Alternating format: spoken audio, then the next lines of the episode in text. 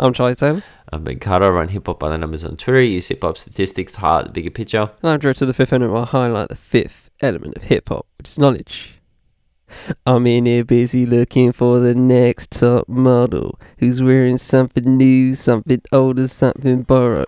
I know this crazy life can be a bitter pill to swallow, so forget about tomorrow.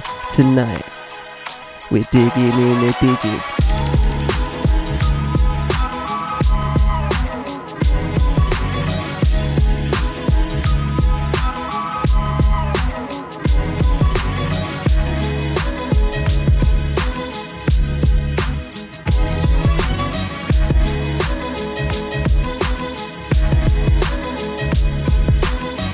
Yeah, let's get it.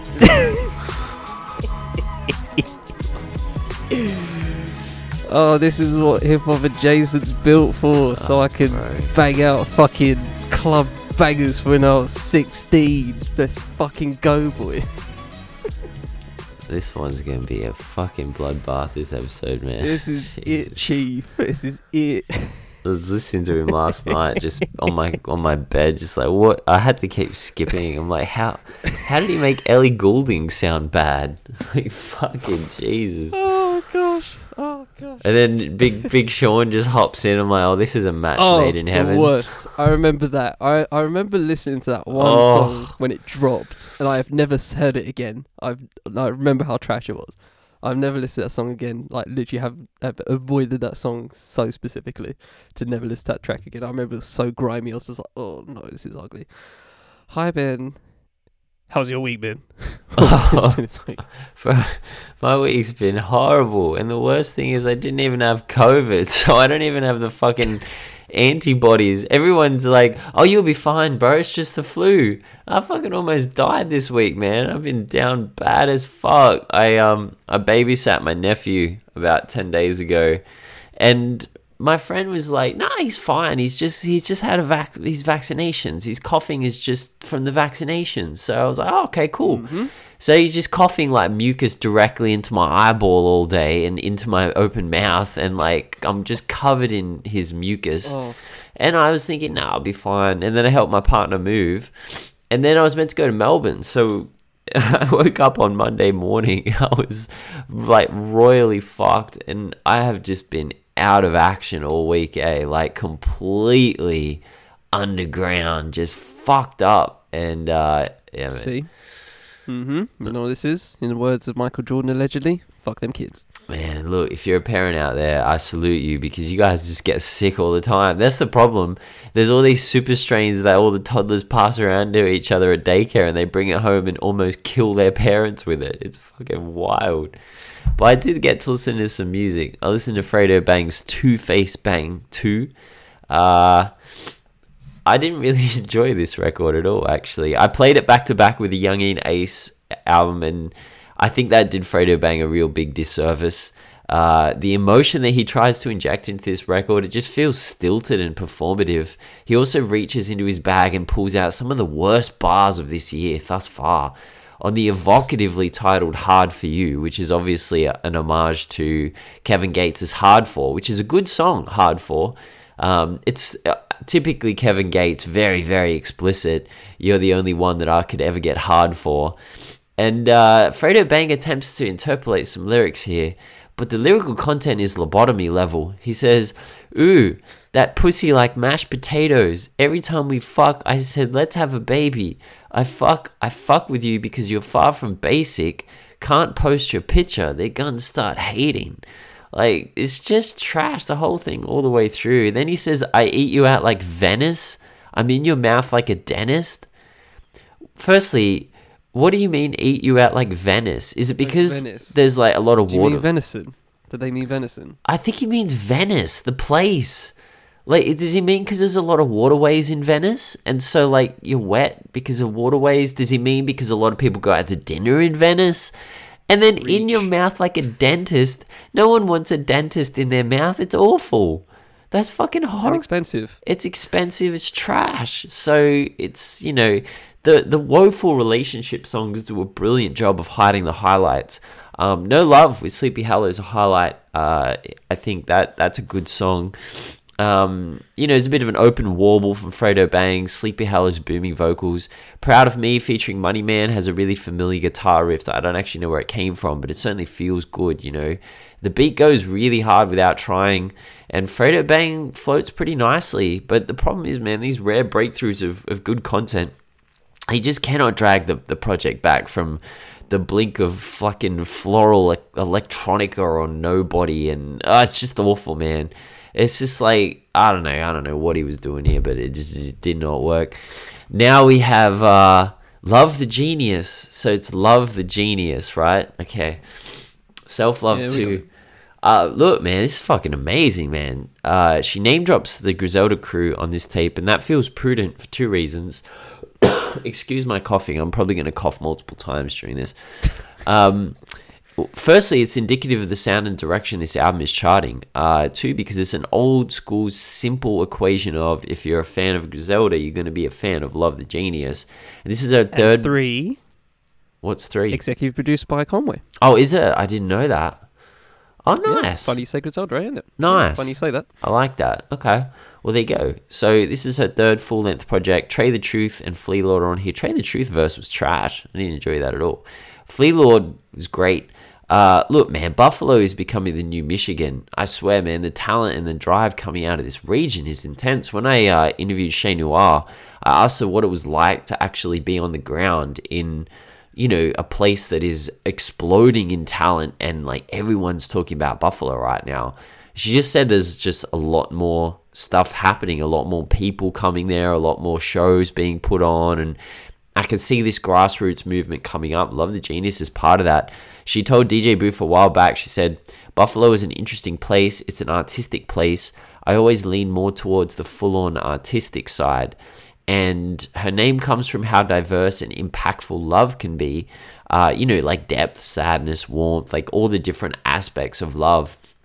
The original Self-Love tape was laced heavily with imagery of self-acceptance and introspection. This second iteration actually feels like a bit of a prequel, kind of running back to explain how she got to the place on the first one. On Always Thank God, she's reminiscing heavily and laying the path out from her past to her future. Moxie is kind of like a throwback to the nature of growing up in Buffalo and having to fend for your life. The way she switches her inflections and flows is stunning, and you know, she doesn't, I don't think she leans too heavily at all on the Griselda sound, which she could do. You know, she absolutely could do. A lot of artists are doing that right now, but there's plenty on here to drag you away from that. Always Thank God sounds like a real, you know, it sounds like a typical track 14 on a major label album, you know, from the mid-2000s. Like, if you bumped up that BPM a tiny little bit on Affluence, for example, you know, you would have the perfect mix between drill and G-funk. Like, this is really good. It's really, really well put together. So shout out to Conway for that. And if you like Griselda, you know, Boldy, Flee Lord, El Camino, all these kind of artists, you're going to fucking love this, man. It's a good project. Redveil, Learn to Swim. I actually think Redveil might be the most promising MC in hip-hop right now. He only just turned 18. Learn to Swim would fit in the discography of pretty much anyone you know over the age of 30. I said to Charlie it's a healing album because the instrumentals and samples sound like they came straight off a fucking turntable. Redveil just holding court, dropping gems, far superior to artists, you know, 30 years his senior. He opens the second verse on the entire album with, I hit that stream of water. Now I'm at the bottom drenched, all that bottled resentment still at the top where it's meant to rot. Now I'm following up with all that I kept behind the zipper. Like, when you listen to his lyrics, it's a lyrical meal. You know, it's the same way we talked about Nas, the same way we talk about Kendrick. I'm not saying that, you know, Redveil is at that level yet, but Lupe, you know, you sit down, you have to fucking think about what Redveil is trying to say and how it's making you feel. And, you know, when he said word to Earl on Diving Board, it felt right. You know, I would never say that Redveil bit Earl's style, but he certainly incorporated it into his own in a huge way. Redveil produces a huge swathe of this tape too, which only really serves to further endear him. You know, we get the conceptual noose of someone like Sabo or even Mick Jenkins.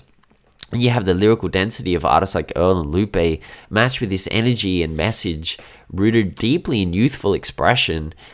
Someone asked me if liking Redveil was a meme because Fantano trashed his music live on a stream once. And I actually think that kind of sums up modern social media, because no, he's absolutely not a meme.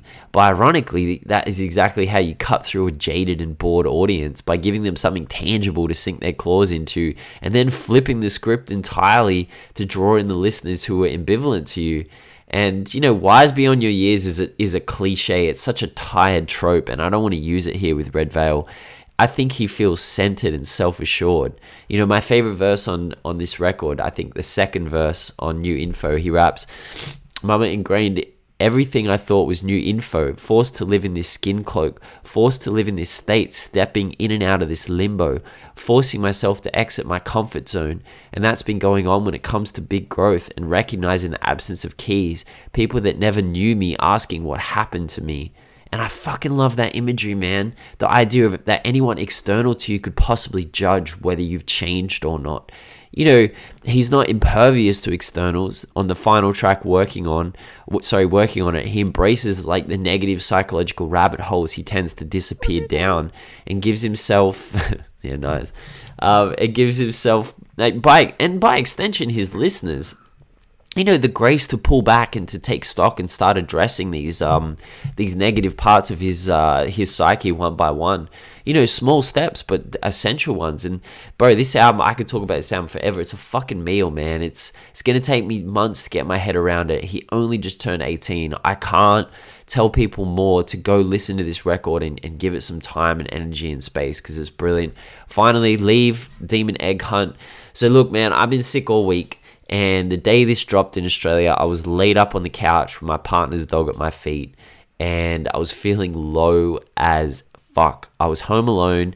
I'd spent about 45 minutes queuing up music on Spotify, and then I fucking lost it all when I like erased the queue. I don't even know how it did that. And to spend 45 minutes, you know, queuing up music when you're basically dead is very difficult. And then to lose it all, I was like, oh no, I fucking lost my queue, and I needed something. So I put this EP on, and I kept it on for a solid 4 hours. I couldn't stop listening to it. I don't think Leave's not going to be for everybody. He doesn't make road trip music unless the road trip involves like a death cult going to their destination, you know, like, or you're driving home from an AA meeting and everyone's about to relapse. Like, his rawness and authenticity is about as essential as music gets to me. I'm still trying to write my own book. You know, I've talked about that heaps on here. And what I want to write about is exactly what Leave raps about, you know, with his vocals mixed way back in the beat, so far back you can hardly hear them at times. He just unravels on the microphone, plunging the depths of addiction and psychological demons that only the deeply and chronically unwell will be familiar with. And I live my life down there, and I have, you know, in the depths, in the dire straits, in the bottom of the rock, you know. And at least until recently, I've been a bit better recently, but there's a special warmth and validation that comes from knowing someone else in the world relates. Like, if you imagine if you'd run a marathon and not a single other person in the world cared because they didn't know what a marathon was. They're just like, I just ran 42 Ks, and they're like, so? I didn't even know we could run. Who cares? Like, you've just gone through this epic thing and no one gives a shit about it. And this is how mental illness can be sometimes. You fight the darkest eternal battles alone, and everyone around you is just going about their lives. Like, oh, you managed to shower and not get drunk today? I've been doing that for 50 years, you know, toughen up. And that's how it feels sometimes. It really does feel like you're watching the rest of the world do things simply that take you years to do or you find really difficult. And when you listen to Leave, it makes you feel heard and understood. And I don't think there's anything more valuable in this world than that, honestly. Like, to have your insecurities and vulnerabilities and your struggle validated is fucking amazing. And Leave does that. So shout out to Leave. Yeah, that was me, Charlie. What about yourself? Yeah, so I got into plenty of projects this week. Some hangovers from last week, as I said last episode. So I went off on those. So started off with Joel Ross, The Parable of the Poet.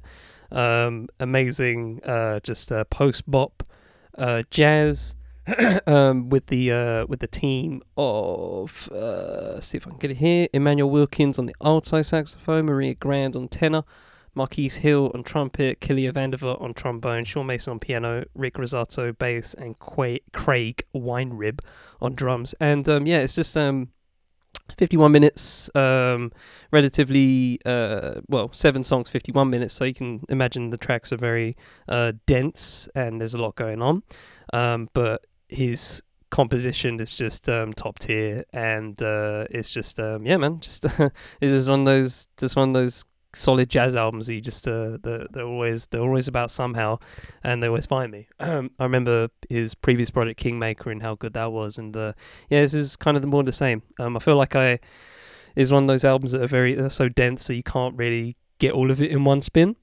So definitely worth several replays if you're into that kind of thing. Definitely give it a spin if you're into that, especially post-bop, I guess. And as a, you know, a little bit of advice on just like discovery, because obviously that's what we do here. Go peep like his bio and just click some of the names that are linked on there as well, and then you have like plenty of people to get into if you want to get into jazz. And they have his protege there, they have people he's worked with and stuff like that. Some names I've heard of, some names I haven't, and that's what's good about just music in general and just that kind of discovery. So but shout out to Joel Ross in general on the solid album. SAULT, S-A-U-L-T, SAULT, not salt. This not, one was not the sprinkler salt with air.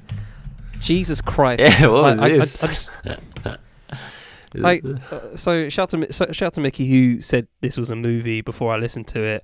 And you know how people just say, you know, oh, it's a movie, bro, it's a movie. I thought that's what he was talking about, but he was clearly burying the lead, because the thing is literally pretty much, on the most part, a fucking film score. like it comes off as a film score, and it's just absolutely mind blowing. It boggled my mind. I was just immediately just taken aback by how. By what it was in general, but just also, you know, as it went along, just how high quality it goes. It's 45 minutes, 7 songs, and it goes through like a movie. It goes through like a short film. It feels like that, where you just have these orchestra levels of music, and it's just going through and through. It's telling a story musically, and it's just yeah, it's just outstanding. It's just a really outstanding album. I can't praise high enough. I didn't come in here for a film score, but here we are, just just getting our film score vibes on. Dizzy Wright and DJ Hopper, Dizzyland. I've been into Dizzy Wright a little bit, you know what I mean? I've heard him in a couple of features here and there over the past couple of years, so I thought, you know, I saw this and I was like, yeah, let's give it a spin. I haven't spun a Dizzy Wright album before. And yeah, this is some good stuff on here, man. It's good stuff. 24 Hours with Exhibit, real hard song on that one. They both go off on that one. Man Like Devin and B-Real on Promoter, which is a bit of reggae vibes on that one. Really solid, and obviously, you know, as you can imagine with B-Real on the track, a big-ass weed anthem. Amari Hardwick, the actor, obviously he does poetry as well and does a bit of performing on I Can't Quit. Was very fascinating.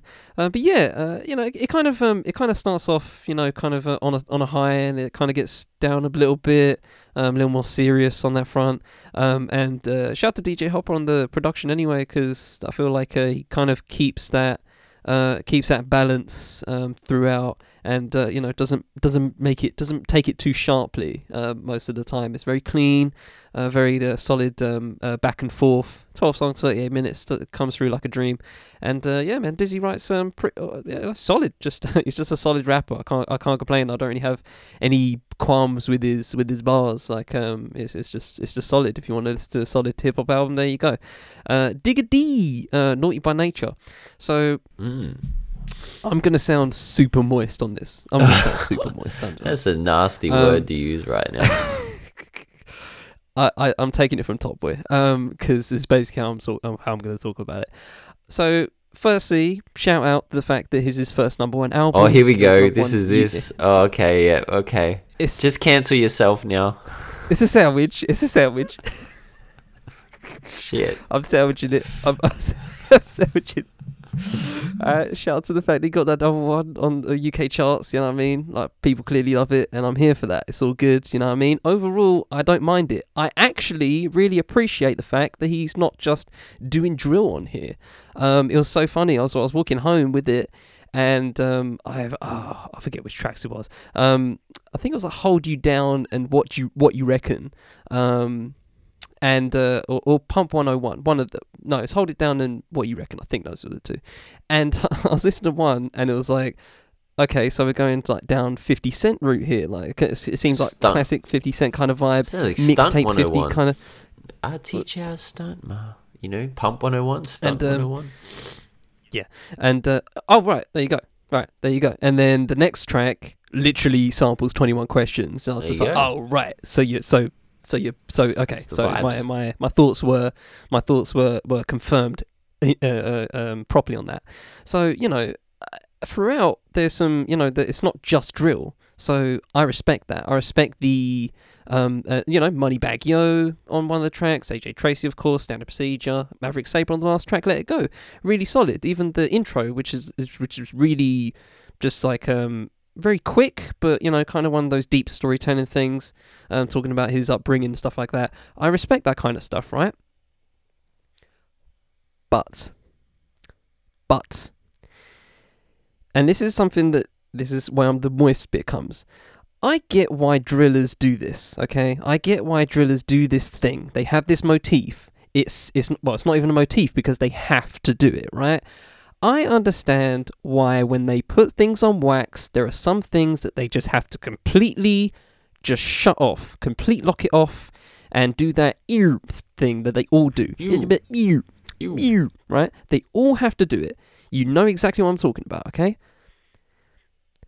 And here it is. I don't care. I just don't. It destroys tracks for me. It really does destroy tracks for me. And it destroys replayability for me. Like, when I'm listening to something and it's coming off like a radio edit, even worse than a radio edit, because in a radio edit I can actually guess where they're going with it. In these, they're naming roads, and obviously I have to blur that out. So what's the point? What is the point? What's the point? I don't. You know, there's. I get the realism side of it, but I'm just like, it's just ear. Why do I want ear in my ear? No, it turns into EDM album at some points. It's pointless. It's useless to me. I can't do nothing with that. So with all that said, you know what I mean, it's a solid album. It's a drill album of high quality, but it's just that one element that just irritates me. It plain irritates me. I get it. I understand it. But if you can't say it, don't bother saying it at all. You're wasting time. You're wasting real estate on your own track. It doesn't make sense to me. Anyway, Redveil, Learn to Swim. I won't say too much about this because Ben pretty much said as much as possible. I will say something you didn't mention. Redveil's production on here, super solid. I will class it as perfectly imperfect. Has all the, you know, just the esoteric... beat switches and beat skips and you know, just some good samples, not on keeping there it too. Yeah, great samples. Not, you know, and it's kind of like unclean in some ways, right? But it works and it comes off super. It just keeps you guessing. I really like that. So shout out to Redveil, big fans over here. Friend of 5E, Nappy High, with kind of continuing on with his Colour series. This is Green EP. Really, once again, knocked out the park. I actually told him as I listened to it, I was like, "You've done it again, bro." And he said, I was nervous about this one." I was just like, "How? Why?" Because it's solid. It's like, it slaps. It's the same as, you know, it comes off in the great quality as the rest of it, rest of his work. And yeah, he says like he's been trying different things, and I think it comes across in something like Honey Bun Again, Do It, where like at the end of the track it just turns into a full R&B solo with pianos, and it's beautiful. My favourite track personally is The Boulevard, but you also got Blue, Mick Jenkins on here, Kay Franklin, Maggie King, and Brad Ballard as well. Just super solid EP, 16 minutes, 6 songs, go get into that. Solid. Nappy High, one of my favourite producers at this moment in time. Pusha T, Almost Dry. Oh, I'm about to be Public Enemy #1 again. Oh, no. Fucking hell, what are you doing today, bro? You're going to get our podcast fucking cancelled, man. Just relax. I'm on fire today. We cut this shit. We're gonna cut this hot quick. You weren't on Brambleton, were you, man? Charlie was never on Brambleton. Oh gosh, yeah, Ben. Ben, tell me about Brambleton, Ben. So my thing is I feel like the reason why people enjoyed Daytona so much is because. Don't let me speak. Let me land. Right. This the reason why I feel like people think that people like Daytona, like myself. I prefer Daytona over this, for example. Right. Is because it's not just the short and sweet element, but more the fact that it's just Pusha. Well, mostly just Pusha, and he's just going off. He's doing his things. Why does this 12-track album, 35 minutes in runtime, have filler? Why? Why is Scrape It Off here? Yeah, that track sucks. Lil Uzi Vert and Don Toliver? Someone said no. Uzi renegaded or what do they call it now? I don't know what they say now. I'm like, no, he didn't. Yeah, no. What are you talking about? No, does not happen. Dreaming of the Past. While I do love the Donny Hathaway sample, if I remember correctly, what that is. Don't know about that particular beat. Just So You Remember is that track. That's the track I'm looking for. That kind of track where it's dark, dingy, fucking raw. That's the track I'm looking for. Diet Coke, like solid. Open air, solid. I Pray For You with Malice. I said this on to some other people as well. Malice is entering like unicorn territory where he's just like coming in, dropping a verse every couple of years, and he's just scorching the earth, and he just dips. That is verse of the fucking year. If I'm completely honest, like I'm struggling to hear verses as good as that. It's absolutely stupid. But yeah, honestly, I prefer the tracks where it's just Pusha T on his own. Same. And because there's plenty of features here. Rock and roll's cool. The amount of Kid Cudi slander is just a bit corny for you guys, honestly. But I don't care about that, to be honest. Fuck.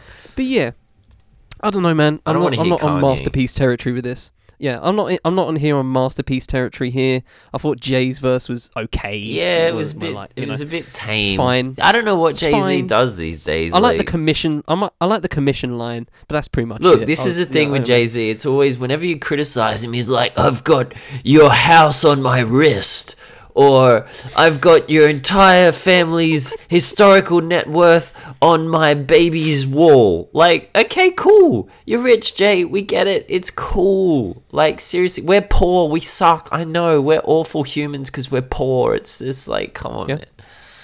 Yeah. So, I feel like out of all the features, I feel like Pharrell was probably just the only one I feel like I enjoyed on here. Which is rare. As well. Yeah, I know, right? Pharrell's been on our bad books in the past couple of years. But yeah, I just don't think it's the masterpiece people are talking about it. People are saying it is. I feel like there's not skips, but just stuff that I would prefer, which is the stuff without any features on it. Just So You Remember. Well, and then obviously the last track, which is obviously just complete heat. But yeah, I just feel like for the amount of time that this happens, if this was over an hour, I would forgive it. But it's 35 minutes. Don't think so. Love the Genius, Self-Love 2. Another mention I will just say for on top of yours is also, again, I feel like the artistic thing you mentioned, I feel like is something that I kind of wished wasn't as exploratory as she went about it. I feel like there was a couple of tracks where I was just like listening to the beat and just her going, I'm just like, what are we doing here? It just felt a bit bare bones in some way. There's only a couple of tracks, but yeah, overall it's a solid album / EP. I don't know what it is. It's in that middle ground. And lastly, Poppy Ajuda, The Power in Us, which is a superb, just like feminist album, full of just completely, you got like rock in here with like I forgot what track it was. I think it's like God something, Play Gods, Holiday from Reality. I love the interludes on here, especially Fall Together outro of Nubia Garcia on the saxophone here. Got a bit of jazz, got a bit of rock on here, got an amalgamation of stuff. I really like what Poppy Judas done on this album, and just a big themes of feminism and stuff like that.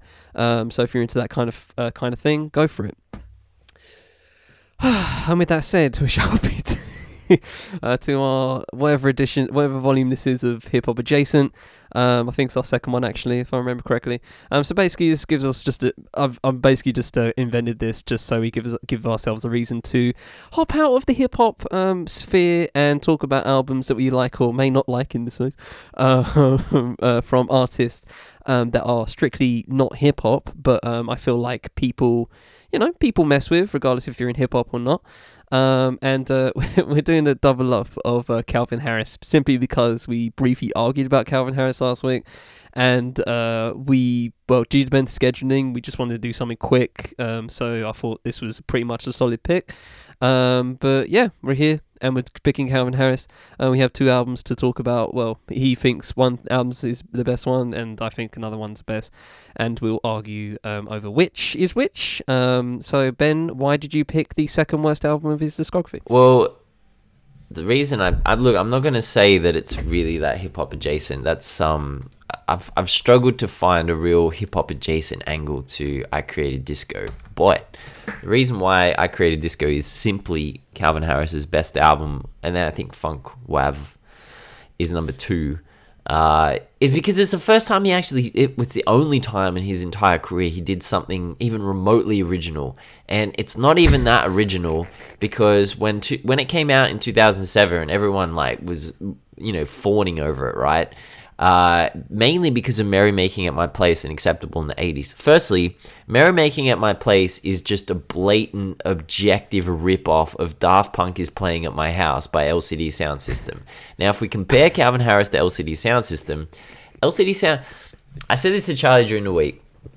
Okay, if I make brownies and you eat them and you're like, oh man, these brownies are fucking amazing, that doesn't make me a master baker. You're not going to go, oh, Ben, you're the best baker in the world. You're going to say, because brownies are fuck off easy to make. They're not hard to make. They're really easy. And Calvin Harris created something semi-decent with I Created Disco. It was a little bit left of center. It was pretty cool. It was kind of pre-Kygo with the tropical house kind of vibe. It was kind of piggybacking off drum and bass and grime and heading into the kind of electro house genre a little bit. It was similar to LCD Sound System, but not as indie rocky as LCD Sound System. It was nice. It was cool. It was cute. Acceptable in the 80s was a lovely song. Then he just was like, oh, you know what I could do? I could just create a program that makes the most derivative, boring, just rip-off dance music ever, and I'll just run that program. Brian Eno created a program. Brian Eno actually created a program that would just make music. He didn't have to do shit. He was just like, yeah, this would just make music, and that's exactly what Calvin Harris does. And pre all of that garbage that comes after this record, this album is pretty good. It's, I Created Disco's are nice. And the thing is, I keep saying that, but then I listen to an artist like Milo, and not Milo the rapper, Milo, M-Y-L-O. And Milo just did this so much better than Calvin Harris did it anyway. I want to see where that Milo album came out.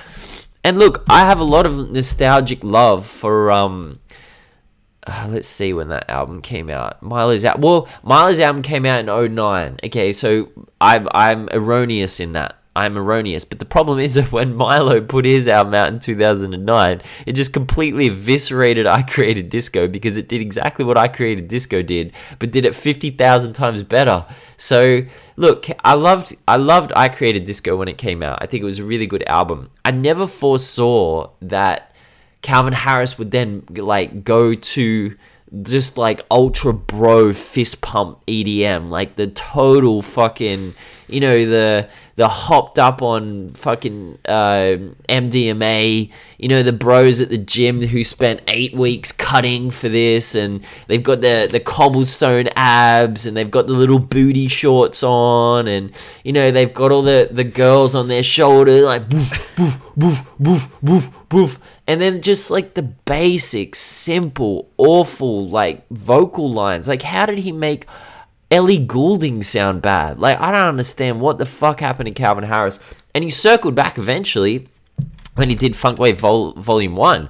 That's a good album. It's not great, but it's semi-decent. And I'm going to, Charlie's going to have a visceral reaction when I say what I'm about to say. But he fucking turned into DJ Khaled. And I don't know how... He did, bro. He fucking did. Don't give me that shit that like he didn't. You look at the performances that he got out of some of his artists. Let me just have a look at the track lists on here, and they're just garbage. It's so garbage. I texted Charlie. I was listening to Motion last night. Oh my god, Ellie Goulding's terrible. Haim, horrible. Together with Gwen Stefani, these are just all just trash. 18 months. What a horrible album that is. Khalees, Rihanna, Tiny Temper. Oh my days. Then he tried to back up. He tried to back up the track with Dizzy Rascal again on Here to China. That was fucking garbage. He had Neo on here, bro. This just. And so the reason I created disco is because it's the only tiny little bit of originality I could find in his discography. I felt like when Calvin Harris dropped, it was right at the beginning of the EDM era. It was right at the beginning with the Skrillexes and the Deadmau5s and, you know, back when dubstep wasn't necessarily a dirty word. People weren't going, oh, I don't want to listen to dubstep. Dubstep sucks. You know, Benny Benassi had come out. I think he had that track, Satisfaction. There were a few others in the early 2000s that were really starting to pop off. Body Rocks came out. And it was good. Like, you know, we were all into it. We're all into it. And that's why I think Hardwell came out, Steve Aoki.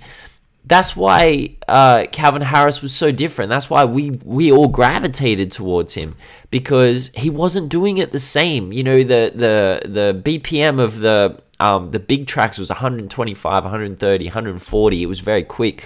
And Calvin Harris was just, he was kind of had that little indie rock element to him as well. You know, it was like a little bit of an independent kind of, you know, LCD, as I say, LCD sound system vibe to him. And then he just went super maximal, man. Then he just said, you know what, let me just blow the fucking brakes off this shit. Let me blow the roof off this shit. Let me go to the gyms. Let's go to the gyms and see what the gym bros are listening to. And like the reason I hate that is because I grew up on artists like Fatboy Slim, you know, who didn't fucking do that. I grew up on James Murphy, who didn't fucking do that. I grew up on those kind of artists who, Milo even, who could have done it. And you can do it, and it's okay if you do it, I guess. But it doesn't mean that I need to listen to you and be like, oh yeah, this is great, well done. You charted, you sold X amount of records, you got Rihanna on your song, like, you're playing Coachella now, like... Ugh, bro, I'm confused. I need Charlie to give me some direction here, man, because I'm just gonna keep fucking hammering Calvin Harris. I need to know what the I need to know what the landscape is here, because I'm confused. I don't know what. And this is the thing, Charlie doesn't like this kind of music. When I was listening to it last night, I'm like, what is going on here? Like, this is just super pop, man. This is electro pop. Like, what's the deal? This is Black Eyed. Right. It's a step above Black Eyed Peas, but not a big step. A half step. Like, this is electro pop, right? So many egregious comments. Okay, firstly, you're not calling creative disco in the same way Kygo does tropical house. That makes no sense to me. The whole album is basically just like retro throwback pastiche. It's not though. It's like, not though, because that retro. No, it's not, because 80s dance. And yes, there's an element to it, but it's not like After Hours. If you listen to After Hours, for example, yes, that is fucking synth pop from the 80s. It's straight up Depeche Mode, Soft Cell, New Order, Devo. But Calvin Harris is not that. He sounds a little bit like Kraftwerk. He sounds a little bit like Devo, but he's not. You know, and I love After Hours, don't get me wrong, by The Weeknd. Incredible album, and the time was right for that throwback. But Calvin Harris didn't just reach back and just grab one specific sound and then just present it to us again. He brought a whole bunch of different things into it, and he made it a little bit, and he underpinned it with the sound of the time. And I'm not saying it's a great album. I'm not saying it's like a top. It's not an 8 out of 10. You know, it's a 7, a 6 out. It's good, but like it's not just a rehash of shit that happened. It's not like, I genuinely can't tell you. And if you can tell me of an artist or an album it sounds exactly like, then I will retract all my statements. But I can't think of an album or an artist from the 80s that actually sounds like. I just can't. What was that song that goes like,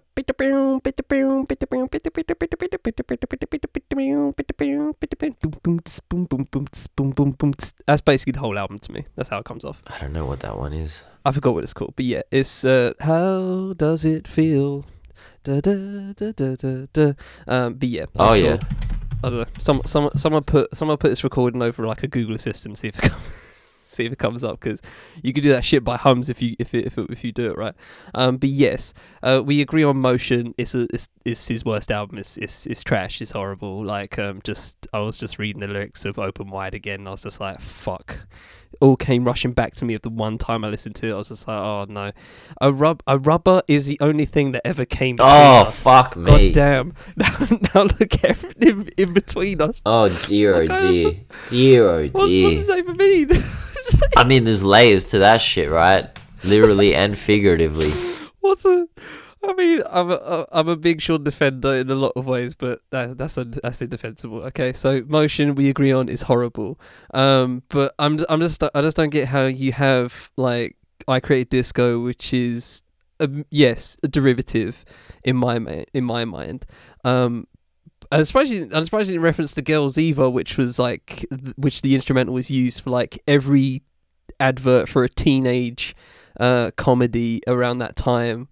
I get all the girls. I love that song. I get all the girls. Yeah, exactly. I get all the girls. But it's the start of that as well. Like it's where he goes. Like, I like them black girls. I like them white. Oh, it's girls. Lame as fuck. I like Asian girls. I like the mixed race girls. It's like, oh, why are you jamming words into this? It's just so annoying. But yeah, that track sucks in my mind. But yeah, even with like something like Vegas, bro, no. Like that's literally acceptable in the '80s. The remix, that literally the remix. No, it's if not. If he put acceptable in the '80s, it is. It sounds like acceptable in the '80s, just remixed a little bit. It has the same beat pattern. It's the same pattern. It's literally the same track. Obviously, it changes in lyric shit, but yeah. Apart from that, sound-wise, it's the same track. What are you on? It's the same track. Here? This album is good. Put them both next to each other. They're the same track. It's not that great. It's not that great. It's really not that great. I don't see it. Like I don't know if it's just the whole style of like that kind of retro 8-bit kind of vibe going on. But yeah, maybe I'm just not into that. But it is what it is. I just find it, derivative. I think we agree on that. And I just find it a bit, like, just straining as a listen. Meanwhile, you're shitting on 18 Months, which, excuse me, what, banger after banger after banger for half the fucking album. I'm yes, sorry. Fist pump banger at the fucking rave. Yeah, what's sure. What's wrong with that? Yes, exactly. What's wrong? Because it's simplistic shit, what, man. Hang on. You give me that Khaled shit, right? Not letting you off on that, right? So we had this conversation, bro. We had this conversation about producers opening the Rolodex. We literally had this conversation 2 episodes ago. We literally just had, did we not have this conversation? And we agreed on it of why people considered someone like DJ Drama good and someone could, because now in this same fashion, Calvin Harris is somewhere in the middle, okay? I consider that somewhere in the middle. Not. He's not challenging. He's obviously he's not challenging Khalees or Rihanna to do anything special. Of course not. It's fucking EDM, bro. What do you expect? What do you expect from this genre? It's been like this since day one, where it's just like a fist, like you said, fist pump beat, whatever. And if you don't like fist pump music, then fine. But I'm sure there's plenty of gym rats that fuck with it. I'm sure there's plenty of people on MDMA that fuck with it. Like even the tracks that aren't even the bangers, like Mansion or Iron with Nicky Romero, like those were just like fucking built for cream fields, and that's fine, right? But I wouldn't be on that kind kind of vibe. But it's But look, there's so many bangers on here, bro. You can do it. So many you can bangers. Do it right. Look, I just want to cut you there because you can do EDM right. Okay, you could do Confessions on a Dance Floor by Madonna, right? 2004. Incredible album. Incredible album. The whole thing is just unbelievable. You could do Poker Face by Lady Gaga. You could do it properly. You could do fucking Daft Punk, man. You could do it like Daft Punk. You don't have to do it. The LCD Sound System, the Avalanches. You could do it like The Knife. If anyone's listening to The Knife, Silent Shout, go listen to Silent Shout. This is the kind of shit, Hot Chip, over and over again, Boy From School. These are all like, oh man, you could, Basement Jaxx even. You could even do it like Basement Jaxx, you know. Scissor Sisters, for fuck's sake. If anyone remembers the Scissor Sisters, LaRue, Goldfrapp, you know, and that's the thing, like, yeah, it's like Book of Shade. Radiohead even did it. If you go listen to Everything in Its Right Place, listen to that song. That is good kind of EDM. You don't have to do this. We found love in a hopeless place. We found love in a... Bro, no. Banger. I'm sorry with it. I'm not putting it up against this against the other things, bro. Of course, there's others that are more artistically out, neck leaning. Of course, they're sticking their neck out more than Calvin Harris. But they're not. Of course they are. They're not. They're just doing it better. You named a lot. They are. Robin, bro. Okay, this episode is ended. Stop. This episode is over. With every heartbeat, just go listen to Robin. The episode is done right now. That's the end of the episode, right? I thought you were talking about Necker for a second. Necker? Yeah. Can you feel my heart? Oh, so it's a one from ages ago. I don't know why I remember that track. Probably because it was so annoying. Yeah, but bro, you're just leaving track. You're just leaving people, bro. I'm naming people who are fuckloads better at doing what Calvin Harris does. Who do the same thing. And I agree with that. So what are we talking about? The fact that you think this album's crap. It is. It isn't. There's so many bangers on here, bro. Of course, that's the whole point. Like, yes. Okay. There you go. It succeeds in what it's supposed to do. I'm wondering what, like, extra expectations you're supposed to throw on this. Fuck me, man. Like, this, this is the thing. You reference Black Eyed Peas, and I'm just like, Black Eyed Peas, they... You read the quote, bruv. You read that Will.i.am quote, bruv. He thought he got fucking Barack Obama the fucking president. Well, I haven't done any here. He had a little bit too much dip on his chip with that one. Yeah, all the fucking dip. He poured all of the Doritos mild salsa dip on that one chip, bruv. Okay, he thought he fucking performed miracles. Okay, with his music. Okay. I don't see Calvin Harris saying that. Ooh. I don't see Calvin Harris coming through with that same hubris, okay? I see him just saying, hey, let's get out of the Rolodex, let's pop out some bangers. And that's fine. Let's pop out some bangers. It's different from someone like DJ Khaled.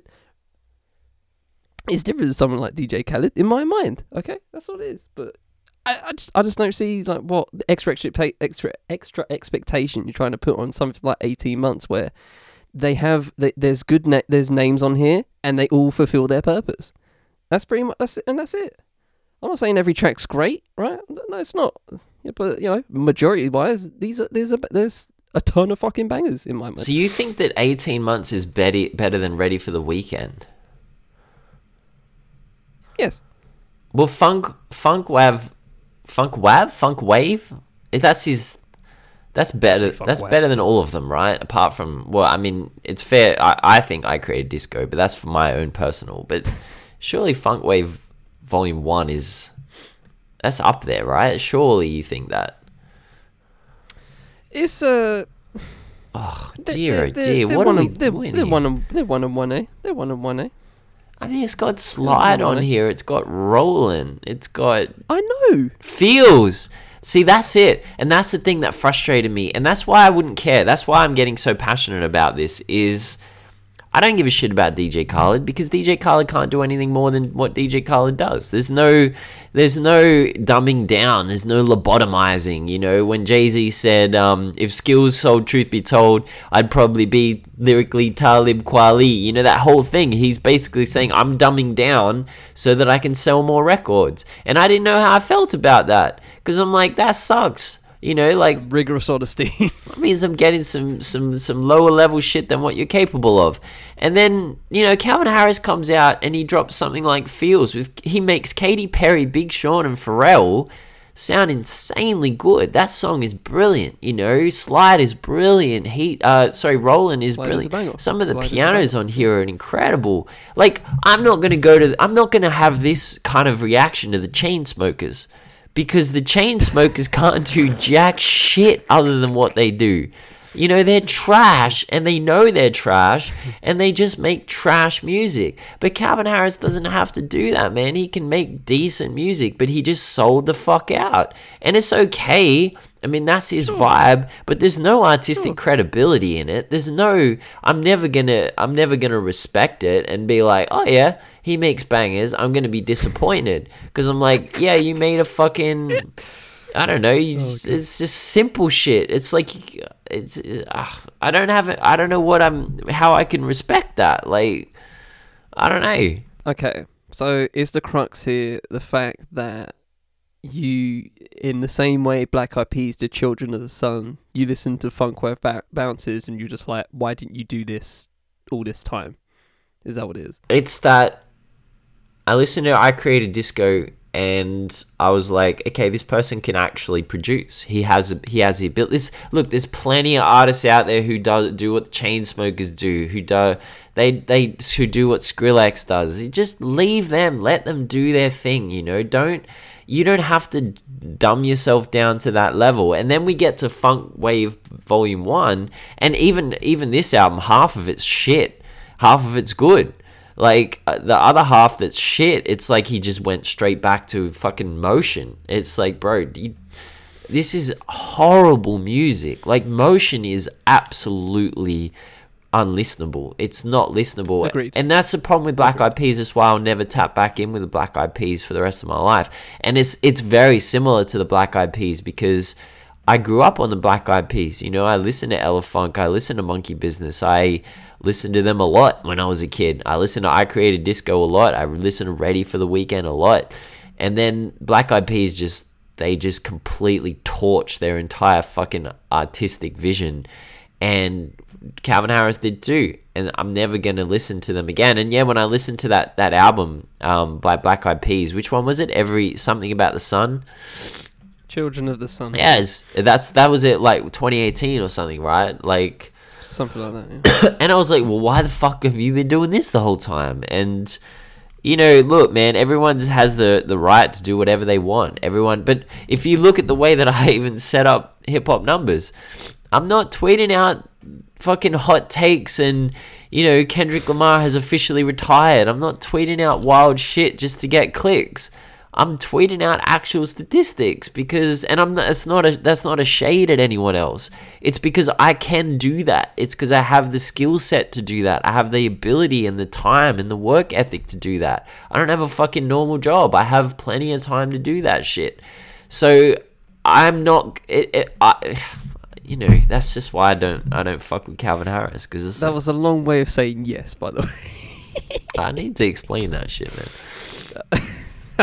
That was a long. Plus, I just dragged half of hip hop Twitter as well doing it, and probably got myself fucking excommunicated from the community, which was smart. But like, look, man, yeah, I'm confused as to what your. Is it just nostalgic value? Is that what it is? Is it just because it came out when you were... Of course, part of it. Of course, that's part of it. Yeah, of course. Like, I remember, because... So, looking onto that a little bit, right? As a background, right? I listened to Will Be Coming Back with Example, and I remember I used to like Example at that time. Like, Example was really popping over here. Like, he had some really good tracks. He had an album something in the shadows, Chasing in the Shadows, something like that. And that was a really interesting album because he always came across as like, you know, rapper, singer, trying to do the half and half thing, and coming through with, you know, not just like raps, but then he had like kickstarts, which was, you know, very poppy. You know, he had a niche. He tapped into a niche there, right? Some people could say, oh, sold out or whatever, but, you know, whatever, you know, similar to someone like Calvin Harris, I guess, right? I guess my issue here, and in your issue, is that the issue inside the issue is that I guess I see dance music in a light that is not always purposeful in trying to push boundaries. I feel like I'm probably shitting on people by saying this, but like, I don't know. I feel like most EDM is relatively simple. I remember, didn't Martin Garrix, when he did that Animals track, you know, like, that was a banger, right? That was a complete banger at the time. The dude couldn't even DJ. Like, he didn't know decks at that time. So before he started eventually touring off that one track, of course, and went along, he had to learn. He had to learn how to DJ, right? And I don't know. I feel like there's a lot of hop, skipping, and jumping you can do as it pertains to EDM. There you go. First time saying that today. And yeah, I feel like there's less hurdles. Let's say that there's less hurdles to good EDM, right? To good dance music. It's very, I think, very easy to just pop out a banger. And, you know, you mentioned someone like Fatboy Slim, right? I think that's a great example of someone that's just on, you know, creatively a different level, because he's always coming out, and we could possibly do him for a true Hip Hop Adjacent, actually, because he, you know, he's constantly sampling, and that's why he's good, because it's not just dance music, he's coming through with the samples as well, and that's what makes him unique, right? And then, yeah, sure, someone like Calvin Harris, which is relatively mainstream. And I guess, again, also in my issue is that I don't rate I Created Disco as highly as you do. I don't consider it as the, I think you mentioned, like, independent vibe coming from it. Don't when see I say it at independent, all. You know, I mean, like, the indie, like, LCD Sound System, James Murphy has a song called Losing My Edge. And basically what he says in that song is he knew everything. He knew all the 12 inches. He knew all the new underground electro acts that were coming out of Brixton and Manchester, and he knew everything. And he felt like as he got more popular, he was losing his edge, as they call it, which meant that he was just becoming more and more more pop focused, more mainstream. And so when I say indie and independent, I more mean like that kind of left of center. Yes, you are creating in this realm and in this genre, but you're creating like cool, you know, it's edgy, it's a little bit different, it's a little bit, and when I say indie's like, I don't know if it's a big term in America and the UK, but in Australia it's massive. It doesn't necessarily mean, it means independent, it's meant to mean independent, but basically it just kind of means, yeah, you're making music in the same genre as, you know, Coldplay, but you're making it in, like, I don't know, a less overt, less like cookie cutter way, if that makes sense. Sure, yeah. I used to consider it as like that rock genre that's not quite mainstream, but yeah. Just I don't know, they just called it indie rock just because, I don't know, yeah, whatever. I don't know how people create these names, but yeah, that's the first time I heard like indie, and that's in any musical sense, where it's just like, oh, this band's indie rock, yeah. And I'm just like, okay, I don't know what that means, but sure.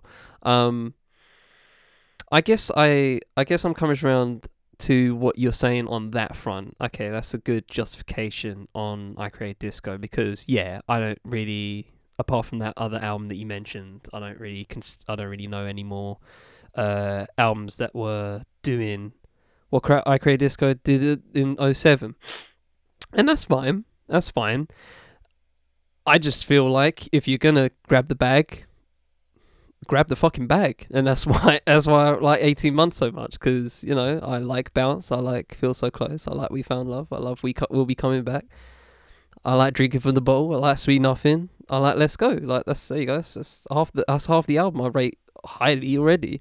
And honestly, and I'll say this as someone that hasn't listened to as much EDM in an album context, you know, I can name people, but I can't name like deep cuts off their album, right? But in saying that, I will find it very hard to peep an album of any dance or EDM or whatever, electronica, where I genuinely like half the album, and I would happily play them particular songs in a non-album context or put them on a playlist or whatever. I find that very hard to do with shit. David Guetta, for example, right? I like Pop Life, man. What's the one? Trust me on that. What's the one with Kelly Rowland? That was a heat track back in the day. I love that track. Oh yeah, when love takes over, yeah, banger. Was it Pop Life? Yeah, I remember Pop Life. The album, honestly, and this is, I want to piggyback on that point just quickly, because when we talked about Swedish House Mafia last week, or maybe the week before when I reviewed their album, that's an album experience. These albums can be album experiences. You can like have the giant tracks there, and in between, and Deadmau5 does it really well. If you listen, Deadmau5 does it really well. He has his instrumental stretches. He has these, kind of interlude things. David Guetta did it really well with Pop Life. That was a great record. Obviously, Madonna's album, Confessions on a Dance Floor. And I'm an album artist. I'm an album listener, so I really gravitate towards albums like that. Even the Bloody Beetroots, man, like they did it really, really well as well with Rombarama. They had that massive song Warp 7.7, which was huge. But the rest of the album is really good. It's not just like, Chemical Brothers as well, like We Are The Night. What an incredible record that was. Just a really brilliant record. Digitalism. Fisher Spooner, Digitalism especially. I went and saw them live. They were incredible. Fisher Spooner, Girl Talk do it. Like, Gorillaz have done it. Like, Mike Snow. Holy shit, man. Mike Snow did it. Orbital been doing it since the 80s. Like, that's what I mean, man. There's a wealth. There's an app. Timo Maas. Holy fuck, man. There is a wealth of artists in this lane, and that's why I'm having this reaction, is because it's there are so many better names that we could be talking about in this sense. But the thing is, it's not necessarily that. It's just that if you and I were having a conversation about hip-hop, and we were talking about, let's say we were talking about Drake's discography, and we didn't, we were not talking about Mike Snow, or we were not talking about Digitalism, or we weren't talking about Orbital, or we weren't talking about Timo Maas. We were just saying, yeah, Drake, there's a couple of bangers, but fuck, man, he's such a good artist. Like, fucking hell, what a crazy discography he has. Because we're not talking, and that's why I'm having this reaction, because my knowledge of electronic music, not as strong as it is with hip hop and rock, but I've been listening to it for 25 fucking years, and my knowledge is insanely, I've listened, and I've had actual reactions to so many albums. I've connected to so many albums and artists, and when I listen to Calvin Harris, it makes me laugh a little bit, because I'm like, yeah, okay, cool. This is just hold on, we're going home. I'm listening to this. I'm not trying to shit on you at all, because this would be my when we talk about grime or something like that I have absolutely no knowledge in. I would sound like a fucking moron. But when Charlie tells me that he loves whatever album, it sounds to me like you're saying, yeah, Hotline Bling, it's a fucking great song. That whole album is insane. It's full of bangers. Do you know what I mean? I'm trying not to be condescending and be a douchebag about it. I'm trying to explain why I'm having this reaction. You're free to make that comment, and to be honest, I probably agree on the way you framed it. I'm not saying unlike people that rate Drake so fucking highly, is that he's the greatest whatever of all time. I'm not saying Calvin Harris is the greatest, producer of all time. Not in the same way people are coming through with this Drake talk going, he's the greatest of all time and stuff like that. That's the shit I can't stand, right? I can understand people enjoying Drake. I can understand that. In the way you framed it. I'm glad you actually framed it like this one, by the way. I'm turning this maybe insult into an actual positive, right? In the way that I appreciate Calvin Harris, I'm not gonna say he's the greatest of all time in any sense, right? I just enjoy 18 Months, partly because of nostalgia and partly because there's just plenty of fucking bangers on here, right? Yeah. And it goes on for quite a few stretches. In the same way, I'm sure Drake has a few stretches. Drake has a few albums that go hard, whatever, right? I'm not calling him the GOAT, okay? In that sense, in that exact same sense. I'm glad you put it like this. This has actually unlocked it for me. Sweet. It's fine. But I'm not considering, Calvin Harris in this sense. And I'm sure if we ever do another Hip Hop Adjacent, which I feel like is probably just getting to a point where we actually miss the point and just end up talking about just random shit. It's not even adjacent. It's just a reason for us to talk about non-hip hop stuff. Should probably change it to just like not hip hop, the not hip hop hour. Might as well just do it like that and just be honest with it and just title it the not hip hop hour, because I'm sure there's plenty of artists you've named that people have just gone like, wait, who's that? So yeah, probably have to reword this whole segment, whole particular episode construction. But regardless of that, I'm glad you finished on that, because that is probably the best way of talking about it. Where, you know, I'm not putting Calvin Harris on that pedestal in the same way Drake does. I'm glad you put it that way, because I'm not stupid. I'm not saying Calvin Harris is the greatest of all time or anything like that. He has some bangers throughout, except for Motion. That's trash. That's hot garbage. That's hot bin juice.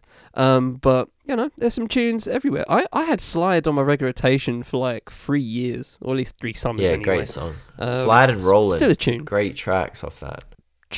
Big tunes. And yeah, I think, Calvin tried that Love Regenerator series, like, for briefly. So that was kind of like trying to do something different, I guess. So I, like you said, we're pretty both confident that he has that creative streak to actually try and stick his neck out. He just does it under different fucking names, which is hilarious. Don't mess up the brand, of course. But yeah, I hold my hands up to this, in EDM terms, this is probably surface level. This is mainstream. Get the bag. Get out the Rolodex, let's do some bangers, right? Let's do all the floor fillers, let's just, because shit, bruv, if 2012 didn't have, like, at least, like, 6 tracks from this album playing at every club every night, yeah probably, it most likely did, right? So there you go. And that's fine. That's a saturation as it goes, and that happens for many artists. What was that year where it was just like fucking Mad Drake? It was just like Work and One Dance and 2016 Hotline Bling. It was just, oh god, horrible, right? But each to their own, of course. So yeah, I'm glad you made that parallel. I'm turning that. What you tried to not make as an insult into a genuine positive, as to how we should see someone like Calvin Harris and albums like 18 Months, where it's I appreciate it for what it is, and like I said, there is a nostalgia element. And I come round to what you're talking about as it pertains to I Created Disco #2. I still don't rate it that high. I just don't like that kind of particular. I don't know. Sounds, I guess, like it's just got this. That's because you don't get all the girls, Charlie. I mean, if you got girls, you would have. That's a banger to you. You'd be like, I get all the girls. Bro, all I think about is to that track is literally just the show The Inbetweeners. That's all I think about, and yeah, I don't know how I feel about. Wait, was it on that show? Did they play it? Most likely, I'm sure they had it on like in between scenes where they just always played music. Fuck, in between that show scenes. Is mad cringy. As filler. Oh, it's great cringe. Great fucking cringe, show. Lie to you. It's great show, but it's peak cringe. Tough peak to teenage watch. Cringe. Tough to watch. Yeah. The Office UK level tough to watch. Like funny as fuck. It's cringe. But, yeah. Oh shit. Big cringe. Yeah. Big cringe. But shout to the In-Betweens. Absolute cringe. Absolute glorious cringe. But yeah. Yeah, I don't know if you have any more vent. No more vent? You good? Because I feel like this has done well for your flu, bro. I feel like this has done well. Yeah, man. It's just fucking cleared me out, you know. I've been frustrated on. Needed some debate. Lord. I'll tell you what. I've been on the couch all week thinking about this app. Like, oh man, this is triggering me. What is wrong with Charlie? I've been listening to Pixel Lord. I've been listening to Ortecker. I've been going back over to some old boards of Canada. Yeah, I like.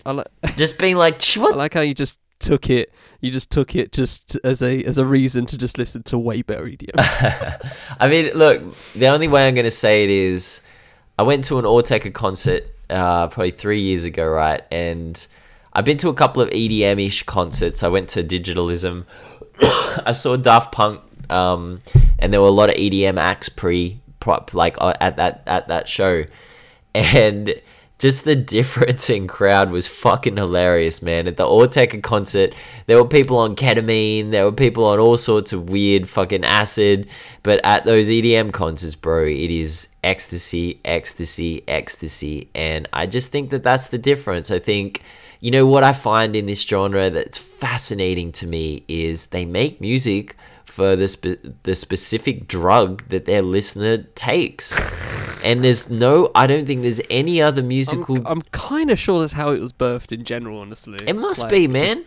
Just French people just discovering E and creating EDM all of a sudden. I feel like there's a tangible mix there. The only other time that this has happened in musical history was in the 60s and early 70s when they were just making music for people on acid. But they were making music whilst on acid. This is different, you know, and I read a really interesting interview with Fatboy Slim, and he was talking about, you know, he struggled with alcoholism for years. It was awful for him, apparently, and he was saying it was just so difficult for him to stop drinking because everyone just drank all the time.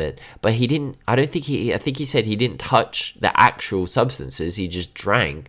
And so I think that that's what's so fascinating about this genre is that they're making music for the type of drug that their listeners are taking, and I don't know that there's any other musical genre like that. And, you know, anyway, I just thought that was interesting. But yeah, I was curious as to where this app was going to go, but I'm glad we got to a point in the end. I mean, in general structure of what is hip-hop adjacent, this is a definite F. Let's just stamp that right there. This is not hip-hop adjacent. But as I say that, we have found many links towards hip-hop in this, so I might retract that stamp. So which album was the Dizzy song on? Was that on Ready for the Weekend? Ready for the Weekend, yeah. That's a fuck-off banger. I've been keeping my eyes on your movement. I don't see no room for improvement. Why are you sitting over there on your Jack Jones? Let me get behind your backbone. Let me work it. And I can't look at you looking at me.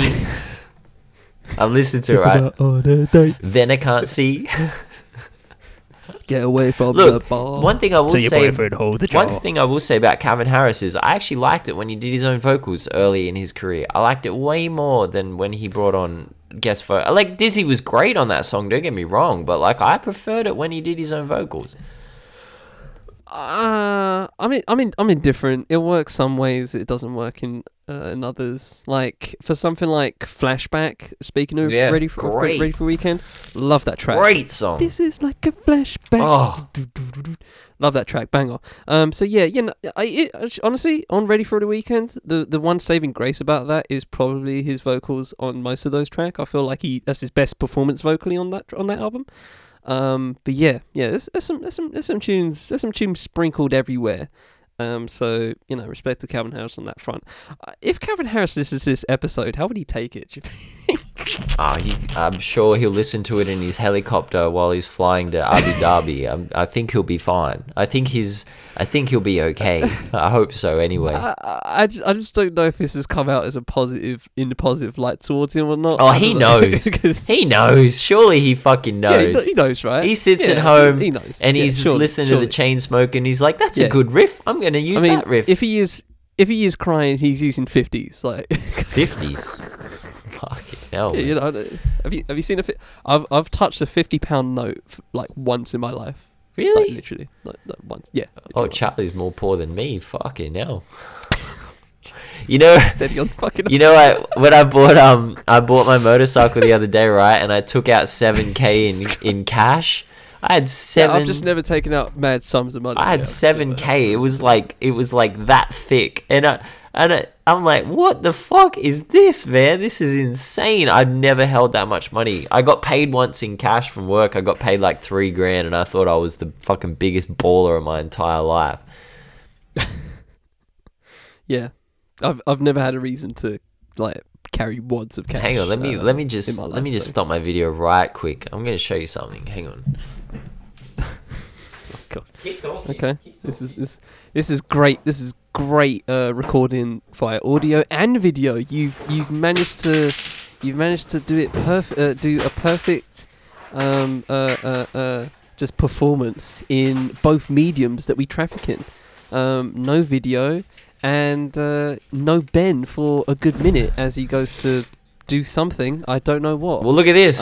Look at this. Right. Ah, it's a hungy.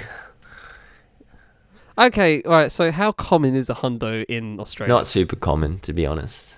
We call them leafs. Right. We call them a leaf because it's green. A leaf. $50. Okay. I have a $50 over there. They call them lobsters because they're. Oh no, that's a $20. Sorry, a $20's a lobster. I don't know what a $50 is. Oh, I just want to boot up the London lingo. Right you are now. Not really gonna believe. You are not gonna believe what I just fucking did. I just lost $100. What'd you do? I fucking put it on my fucking candle. You twat! Oh my days! You actually ruined the hundy. Oh no!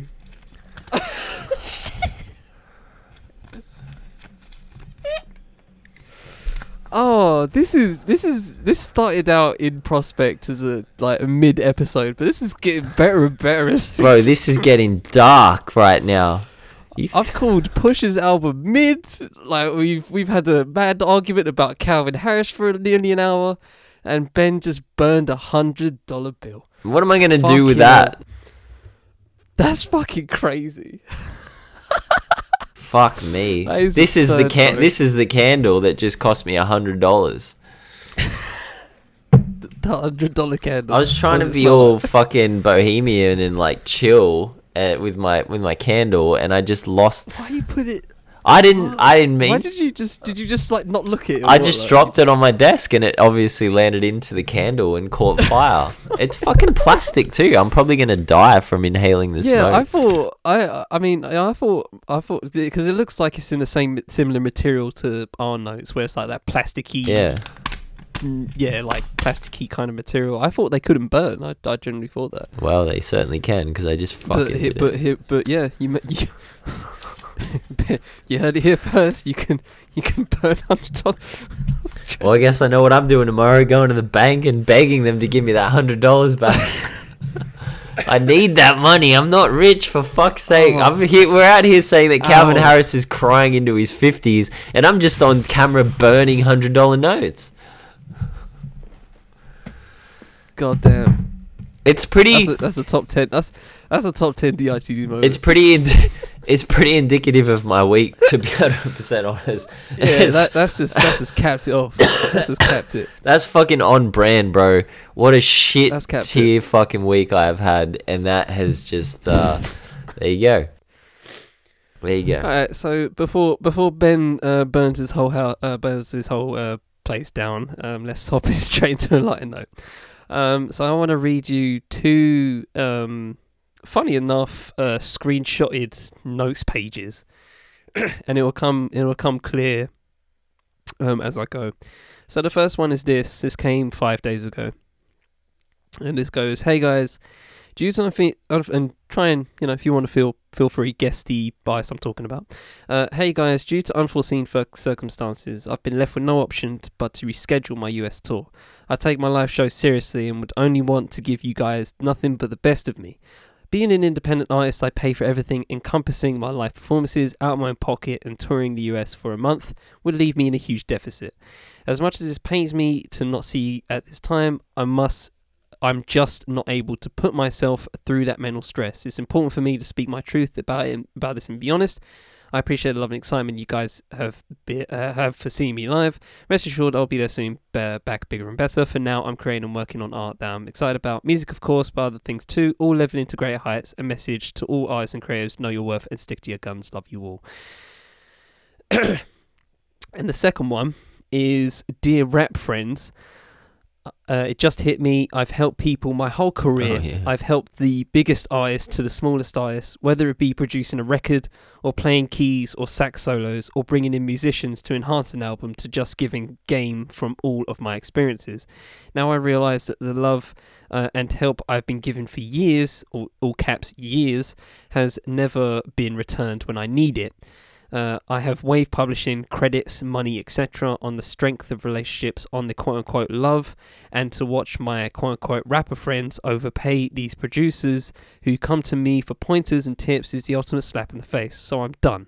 I'm not working with any more rap friends with love. So the first one was from Little Sims, and the second one was from Terrace Martin, for those who don't know. And it kind of just, in some ways, just, and obviously, if you have been into this show for a minute, you know I love me some Sims, and I love me some Terrace Martin. They're two of my favourite artists at this time, and probably of all time. And it's kind of just, obviously, the situations here are very different, right? Sims, being an independent artist, not being able to tour the US is so fascinating to me, because as pedestals go, I don't think Sims has ever been on this pedestal, like, you know, winning Brit Awards and being on Top Boy. Her profile has never been higher, and yet she's still unable to do a US tour in the way she wants to do it. And on the same note, in a similar note of Terrace Martin being so, I guess, giving in that sense. I guess this is a tale of two halves in some way, where Sims is fully aware of her placement as an independent artist, and is just being honest and saying, I can't pay for all this. It's all coming out of my pocket. I don't get any help from that. But it does say something about the industry there, where someone like Sims, who's on such a high profile right now and is on 10 right now in terms of artistry, can't do a US tour. That just boggles my mind that she can't be able to do that. And then on the other side, for someone like Terrace Martin to do something on strictly off the love of the game, right? In some ways, where and people have been, you know, saying like, oh, did Kendrick, you know, fuck him up in some way? Is he talking about Kendrick? Maybe, who knows, right? All hypothesis at this point. I'm not gonna bother. I've been rebuked talking about this, but I'm gonna say it's not Kendrick. In what way? I'm not gonna say. Oh right, okay. I'm not gonna say exactly who did it or why or what, but I will say it's not Kendrick who fucked him over. I actually do know that, but I can't say anything more than that, but I think that narrative is ridiculous and it pisses me off. It's not... Wait, do you know who it's about? I don't know explicitly who Terrace Martin is talking about, but I do know some stuff about Kendrick, and I know that it wouldn't have been... If you're putting it at Kendrick's feet, it's not at Kendrick's feet. Do not put it at Kendrick's feet. So that narrative can fucking end. It's not Kendrick. Okay, it's right. I don't know who it is, but it is absolutely not Kendrick. That's all I can say. Right. And I know that's lame, and I know it's clout chasing and stupid and bullshit, and I hate it when people do that. Oh, I have all this information, but I can't share it with you normies because I'm too privileged. But I got rebuked from someone very, very high up when I tweeted about something to do with this, and I got fucking hammered for it in DMs. And so, but yeah, I don't like that narrative around Terrace Martin, that this is related to Kendrick personally. The person Kendrick is not Kendrick. So yeah. Yeah, and I think that's just because I think people are saying that just because, you know, in terms of in some level, Kendrick is the biggest artist he's worked with. But you know, you can say maybe it's Herbie Hancock, who knows, right? So it depends on where you're at in life, and depends on where your tastes lie. But I think that's why people assume that, because most people got into Terrace Martin via To Pimp a Butterfly. I think I'm actually one of those people. I mean, you would have heard him on like Snoop tracks and Warren G tracks and stuff. Like, you've definitely heard him. Sure. Yeah. I mean, yeah, I've probably heard him on tracks before Kendrick, but like, well, listening to Tim Pimp a Butterfly, the reason why I enjoy this album so much, not to make it to Pimp a Butterfly chat, but like the reason why I enjoy it so much is because it got me into jazz. It got me into, in a proper way, and it got me into artists such as Terrace Martin. It helped me get to that spot where I'm listening to Terrace Martin, I'm just like, fuck, even his music's like lit. Robert Glasper, who I saw live a couple of weeks ago. Did I even talk about that on here? I don't know. But yeah, you know, fire, right? Kamasi Washington, etc., etc. We can go on and on. But yeah, it's the fact that it's come from these particular things have come within a week of each other, and they're two of, you know, some of my favorite artists ever, and they will have grievances in some way, but realities of the game in another way. It just unsettles me, you know, having such public notices and PSAs on this front, and it kind of just makes me sad on that front. Honestly, it kind of reminds me of this video, and I'll leave it here. It reminds me of a video by I forgot Bossman's name, but like he interviewed Chloe Bailey, and she was talking about basically how just how if you're a producer on your own album, you actually don't get paid for the producer cut. So if you get a producer in, they're getting paid. But if you're producing your own shit, you're not getting paid. On a major label, of course, obviously. This is the world we're in right now, major label space. And she also said, that's why someone like Bjork, for example, right, who, obviously produces her own shit, doesn't get producer of the year on, like, the Grammys or anything, because they're producing their own shit. They don't get considered for producing their own shit. Interesting, right? Don't know how that works, that logic, but it is what it is. But yeah, it kind of just reminds me of that in some way. And she came about it in a very, I don't know, glad, happy kind of way. It's just like, hey, that's how it is. And it's just like, that's depressing, because she has to. I mean, don't know if you're on our IG, Ben, but I occasionally peruse the Chloe Bailey IG, and most of the time she's just dropping fits and not music. and there's a reason for that, because she gets more money posting fits and tagging brands than actually dropping music.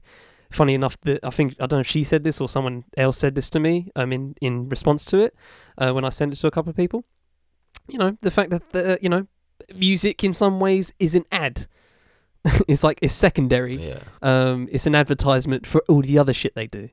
And this has just become a wide-ranging thing about music in general, but like in the industry in general. But yeah, just I don't know, just seeing both of those things just made me sad in a space of a few days. I feel like Terrace will be fine. He's clearly just done with it, and he's just like, okay, I'm gonna get credited. I'm gonna, I'm done with this now. I'm done being the nice guy. And obviously Sims is probably a much deeper conversation. And I kind of wish a journalist, I don't know who, but I hope a journalist digs into this and, tries to, just get her on wax just to see why can't she pay for it and how much would it cost, approximately. Don't have to give, specific numbers, but I'd be very interested into why she can't, as an artist of that stature, because as artists goes in the UK, I feel like she's up there right now, and as an independent artist, she's on the mountaintop in my mind as pertains to UK artists. So if she can't do it, then fuck, how is anybody in the UK as an independent? So yeah, that's just my thought. Well, this is the fucking thing, and this is the conversation I have with people when they defend Spotify for underpaying, or they defend, they're like, it's capitalism, bro, toughen up. Be a man about it, earn more money, straps, work harder, grindset, like Sigma grindset. You guys are the fucking idiots, because you guys are the ones who are getting fucked. Like the major labels don't give a shit. The major touring companies don't give a shit. You don't get to see Little Sims perform live now. You don't get to hear Terrace Martin on a hip hop song now. You have just been fucked because you've subscribed to this stupid fucking business model, this ridiculousness of... And it's expensive, man. Of course it's expensive. I've read a lot of interviews about... mainly rock bands trying to tour America, specifically Placebo, and they stopped touring since they... I think they're touring again this year, the US, but it's the first US tour in a long time because they just can't fucking afford it. If you've not got like a major conglomerate behind you and a major business behind you, then you can't afford it, man. It's too expensive. And that's the problem. We're the ones who are getting screwed. You know, it sucks for Little Sims that she's not going to be able to tour. It sucks for Terrace Martin. But in the end, it's the listeners and the audience who are going to be the ones who are going to get really hurt by this whole thing. And this is the problem. This is the way that the whole industry has been set up. It's set up to exclude anyone who's trying to do things independently or trying to do things. It's basically blackballing you without actually blackballing you. And it just, it makes me supremely sad. And... you know, it's similar. Like, Australia is a tough place to tour because it's very expensive to get down here. It's a long fucking way away from everything, and we don't get much. Mm-hmm. We do not get many people coming down here because, I mean, why would we? How can you justify that, you know? Like, even small venues, like we have a couple of small venues like the Vanguard or the Basement, and, you know, what Canadian or American artist is going to justify coming down and playing to 80 people for 3 nights and then going back to the US? It's just not, it's not feasible. And that Terrace Martin thing really, it interested me, but it didn't surprise me in the slightest. I'm sure there are fuckloads of artists out there who are going through the same thing, fuckloads of producers who are just not getting paid what they deserve. They're not getting, they're just, and this is the thing, I was talking to my partner about this the other day. She runs her own business, and we were talking about quoting. And, you know, when you're quoting a price for someone, and in my industry, when I'm quoting as a writer, I've got to underquote, because if I overquote and, or even like appropriately quote, they're like, nah, lol, no, there's 1 million people who will do exactly what you want to do for free. Sometimes they'll do it for a look. That's all they'll do it for. And no, it won't be as good. And no, it won't be as high quality. And no, it won't be as well researched. But who the fuck cares about that? If you just peruse XXL's, you know, and Rap TV and all of these outlets, if you peruse their, the level of journalistic integrity on those sites, it is low. Low, low, low, low, low. And they're not paying jack shit for good content. They're paying for clickbait bullshit. And... that's the thing, man. It's just fucking sad. It's really sad. Art is I feel like it should have been exploding more since the internet, obviously, and since social media. And but again, what Chloe Bailey, is that who you were talking about? You know, posting and I've seen it. You know, I've seen it, and I've spoken to artists. That's where the money is. It's all in advertisements. It's all in, you know, spruiking products. And again, that your followers don't give a fuck about that shit 99% of the time either, and that's the double-edged sword as well. You risk alienating your followers by, you know, tapping into that and selling products, but that's the way that you make your money. It's just, nah, it's bullshit, man. It's a very dense topic, but it just makes me pretty sad. Yeah. 2 things towards that in response, and I'll finish here. First of all, funny enough, you talk about that. I literally had to discuss like rates for screenwriting and script editing with someone with a colleague, and I was just like, yeah, it took over like a couple of days to just, you know, kind of just nail down numbers, and obviously have to, you know, in some ways undercut yourself, and it's just like, and compromise already, you know, before even getting somewhere. So yeah, it is what it is on that front. And in response to all that, a quote from P Money on Ocean Wisdom's Breathing. Left in the States, still under your state. I want to go States, but think that I'm banned because I get paid the same as a band. My taxes cost the whole of your brand. So that's what I was thinking of when you were talking.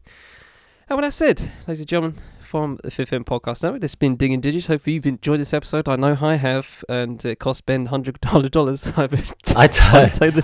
Okay, this is how great my partner is. I texted her. This has been the most expensive episode for Ben. I texted her and told her that I burnt $100, and her response on the podcast, she said, "A real one? If so, I'm so proud of you. Burn it all." So, like, man... Find yourself someone who says that shit when you burn $100 live on camera. Fucking queen. So yeah, man, I've been Ben Carter of Hip Hop Numbers. Gosh. You'll definitely see some advertisements on my Instagram in the next couple of days. You're gonna have to recoup from this shit, man. Fuck. Oh gosh. So someone get Ben Ben, give out your PayPal. So someone help get the people to hear. Yeah, I might put it in my bio. Hook the bro up. As soon as you see this link on YouTube, hit Ben up. Just give him, just see if you can reimburse him, because obviously that's a bit of stupidity that goes through. So with that said, till the day, hope you all have a good week. We're trying to do the same. Continuing on with our Book of Woo series. Oh yeah, next week. This is good. This app's gonna be fucking crazy. Seriously, man. Ben excited about that. I want to posit some episodes in a couple of weeks' time, in anticipation for the last TDE Kendrick album, maybe a Kendrick retrospective, maybe a couple of parts, you know what I mean, something like that. Maybe could do. We'll discuss that later, for sometime next month. Maybe not. But until then, hope you all have a good week. We're trying to do the same. But until the next time, take it easy, ladies and gentlemen. All right, peace.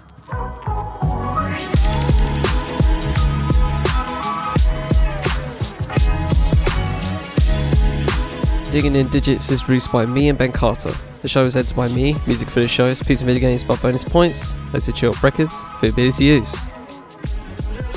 Socials with Fifth Element, Hip Hop by Numbers, Bonus Points, and Chill Records. Been the full show notes as well as the names of project reviewed. Wherever you're listening, this has been a Fifth Element podcast out production. Thanks for spending time with us. We shall see you next time. Digging in the Digits.